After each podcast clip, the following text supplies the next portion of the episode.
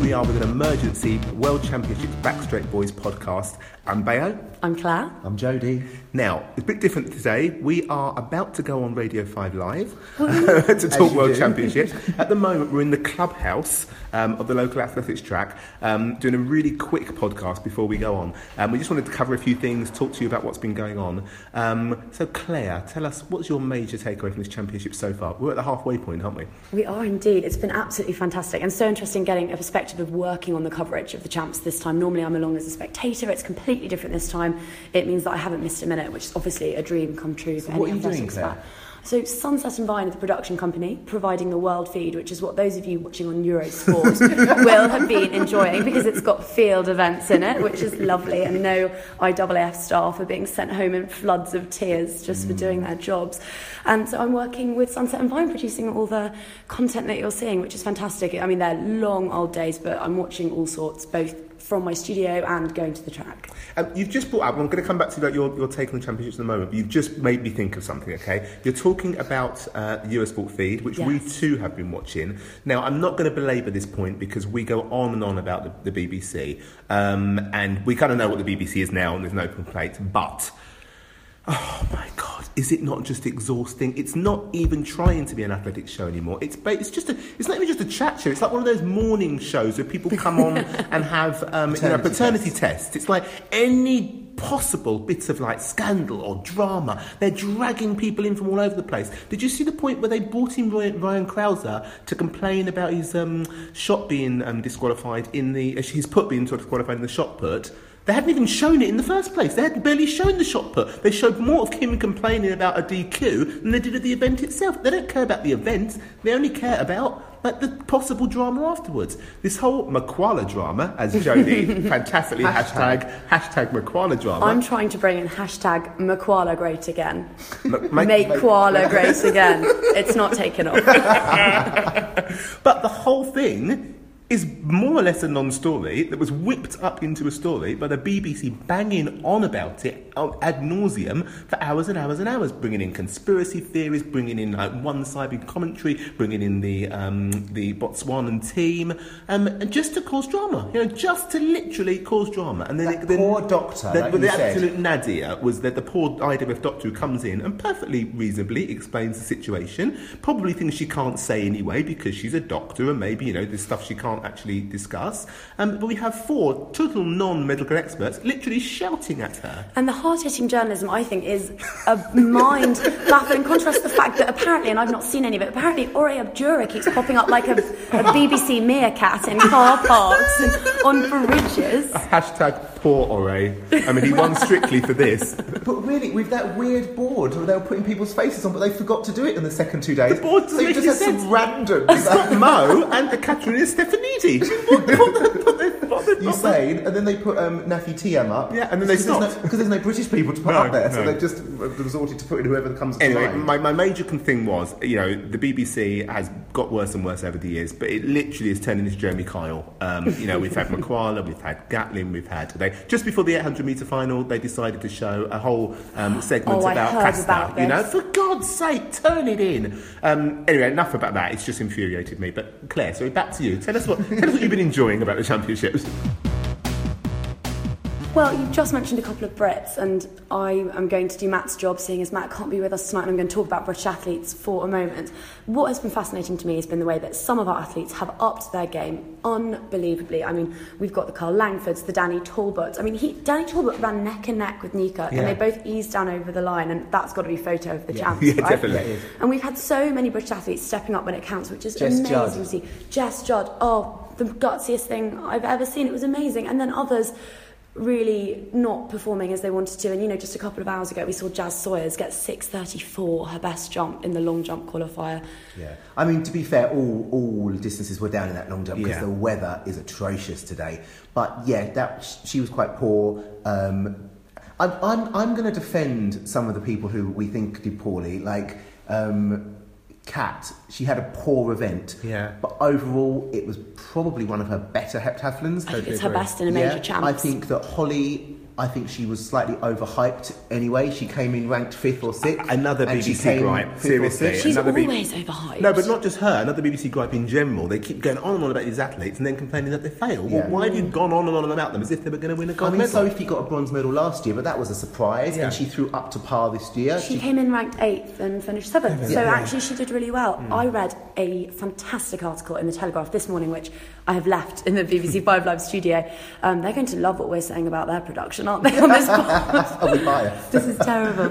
Um, but there's a fantastic article in the Telegraph saying that maybe two, there's kind of two benefits to looking beyond British athletes in the B B C coverage. Firstly, it takes some of the enormous pressure off yes, their shoulders exactly. and we heap it on. And secondly, how exciting would the narratives be in every event if we didn't just care about Brits? Yeah. Yeah. The men's pole vault final, the women's yes. javelin final. There are so many events that would just be brought to life if we knew about athletes that weren't from this country. Yeah, it's turning into that awful American coverage, which is just like slow-mo replays of people and like backstories, and then then it's just American athletes. Mm. It's not... It's It's quite distasteful. Yeah. It's not what athletics is about, no. and which it actually brings into what I wanted to talk about, because the one thing that I think is amazing about these championships is the amount of different countries that have won medals. Yeah. So just, just this is who's won a gold medal so far. The United States, Kenya, South Africa, China, Poland, Ethiopia, Bahrain, Jamaica, Venezuela, France, Norway, Belgium, Greece, Czech Republic, Great Britain, New Zealand, Lithuania.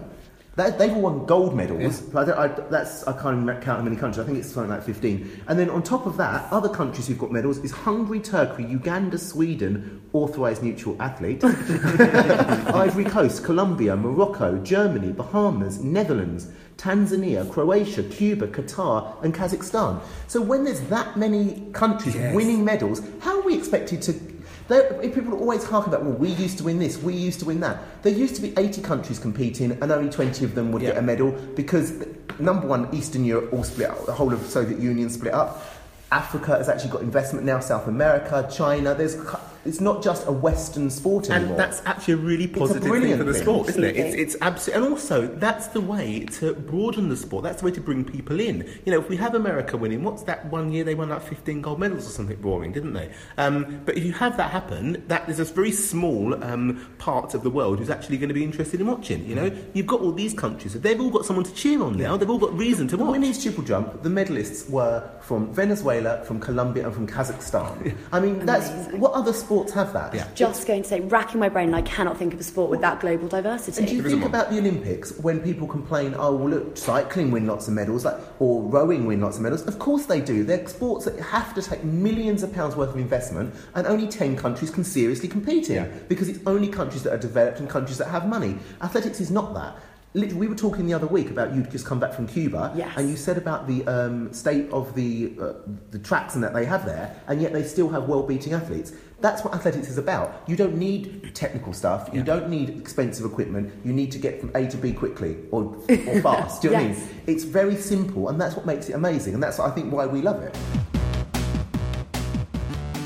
Um, are we enjoying these championships? Mm. There have been moments that have been really, truly disappointing for me. I thought the men's four hundred metre final was one of the flattest races yeah, I've yeah. ever watched, which is such a shame because Stephen Gardiner produced a wonderful performance and I think he's a true up-and-coming star.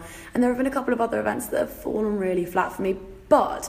There have been a couple of really excellent moments and a couple of things that are kind of driving home just how good we are as a host city. Oh the my fans, God, amazing host city. Incredible. And I hate mascots with a passion. They would go in my room one oh one until Hero the Hedgehog came along. Uh, but oh, you went in Berlin, because yeah, Berlino is the one who started that. Before really? Berlino, yeah, it was the original. Been, yeah. yeah. Berlino was amazing, and then the, the cow in Zurich uh, was great as well. What's his name? Mui or something. What's his name? I don't know his name. I bet it's not. No, I bet it's not. It's not Mui, no. Um, no, but Berlino, the bear in Berlin, it never started been, this often. It's never it? been done before, but the mascot just used to stand there and like... walk off again, and then Berlino was dropping Melaine Walker, you know, and like getting in the um, getting in the um, steeplechase um, water and all kinds of stuff. He was brilliant. So every mascot now feels they've got to do that. Not criticising Hero at all. Good, you know, let's not have that on her, please. He's a hero, but um, he um, he's he's a pale imitation of the, the I original. I cannot really. stop rewatching that, and this is so immature of me, but I cannot stop rewatching the video of him landing on the water jump with one leg either side. I liked it when he rolled down the steps. Yeah, that was brilliant. That. Or he didn't he pretend to drop a cup of coffee all over someone? Yeah, that was yeah. great. Yeah. And it also he when he took Usain's shoes off and said they smell. That he's he's really. And he had a fun. sign today saying for the five thousand metre heat saying only loads more laps to go. But you're so right about the Brit- how British Britain puts on sporting events. I mean, that, that I've been to lots of World Championships. There has never been a crowd like no. in the morning. I mean, but, look, crowd... but even look now, it's pissing down, you know, absolutely bucketing down, and the stadium has got fifty thousand people in it. Yeah. I've been in broad sunlight, sunshine in country, and there's been like you know three thousand people in it. To be honest, yeah. um, but as, as are we enjoying the championships? I, I, I'm struggling. Yeah, to be it's, honest, it's, it's too long. The, the, the things are too thin. I mean, this evening was pathetic, really, wasn't it? You know, it wasn't, it wasn't like there wasn't some good um, competition. There was, but when we had we had like three steeplechase heats followed by two five dozen metres. Yeah, that's yeah. just that's just boring for the people in the in the stadium. You know, in all that rain as well. Um, we've got to wrap things up because we need to actually get on live in a minute. I'm just going to say one thing which we can all agree on: the women's fifteen hundred metres oh, was potentially the greatest race of all time, and you could watch it ten times in a row and still be picking new things out to talk about, couldn't I you? Had no voice. I walked away with this sort of Barry White-esque voice. I laughed, I cried, yeah. I screamed my head off. Incredible, absolutely and, incredible. I, I, for example, I totally missed Laura Whitman. I still haven't yeah. seen her finish. yeah. Which is mad because she finished sixth. Six. Yeah. Two she... places behind Laura Muir, but you wouldn't know it. No, but where, where, where did she even come from? Like, it was uh, there were so many dramas, I, sub-dramas. I love Jenny Simpson. You always, always, yes. always, always welcome Jenny Simpson. But because I didn't even know she got a silver medal until about five minutes after. I assumed Hassan had got it because I was too busy watching what was happening in third. It was just one of those races, yeah. and you can go back and look at the, the you know, analyse the first lap and then analyse the second lap and then analyse three hundred metres to go. Who went a bit too too fast and who got boxed here, and it was just brilliant. I can't and rave about it enough. I don't, I don't think people criticised Laura at all, but I think that people were slightly disappointed she didn't get a medal. I think that that's probably unfair because I think she came in there or thereabouts. Yep. But I think Laura is always going to have a problem. She doesn't have that quick change of pace. Mm. So that everyone gets a jump on her and she takes so much effort trying to get back with them that when it comes to the final kick,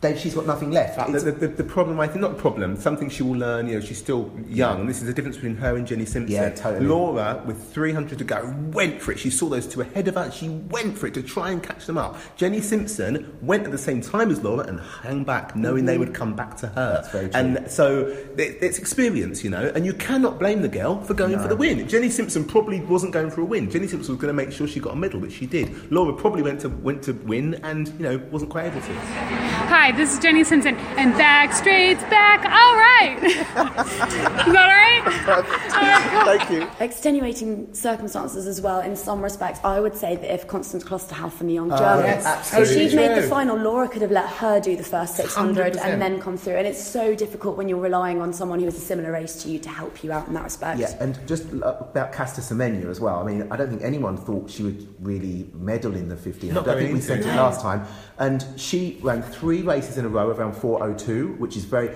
And don't I don't ever want to hear again that she doesn't try because no. she that she was trying in that race, and it's very difficult in a fifteen hundred when you're used to running an eight hundred. When you're built like a four hundred runner, yeah, to know when to go, when you should do your kick, when to, who's going to come back. She's very inexperienced at that. She ran she ran great as well. Right, I'm putting we back here. Go, We've got to go. Yeah, I'm going to lower the tone for the last thirty seconds and just confess who, who stood around this recorder doesn't have an enormous crush on Boss. Everyone's got a I've got a few new boyfriends. Him, Carl Sam Langford, Kendricks. Sam Kendricks. But also, I've, I missed it, but everyone's raving about Omar McLeod tonight as well, about how much fun he is, because there was an interview that I've missed because we were on our way here, so I'm going to have to find out. Apparently he's amazing. Anyway, um, right, we've got to go because we're off to make our radio debuts. Um, so we'll all see you um, n- next week. Thanks ever so much for listening in. Rate, review and subscribe. Please, please, please. It makes such a difference and we know you've enjoyed listening. Right, that's all from the Backflow Boys. Bye.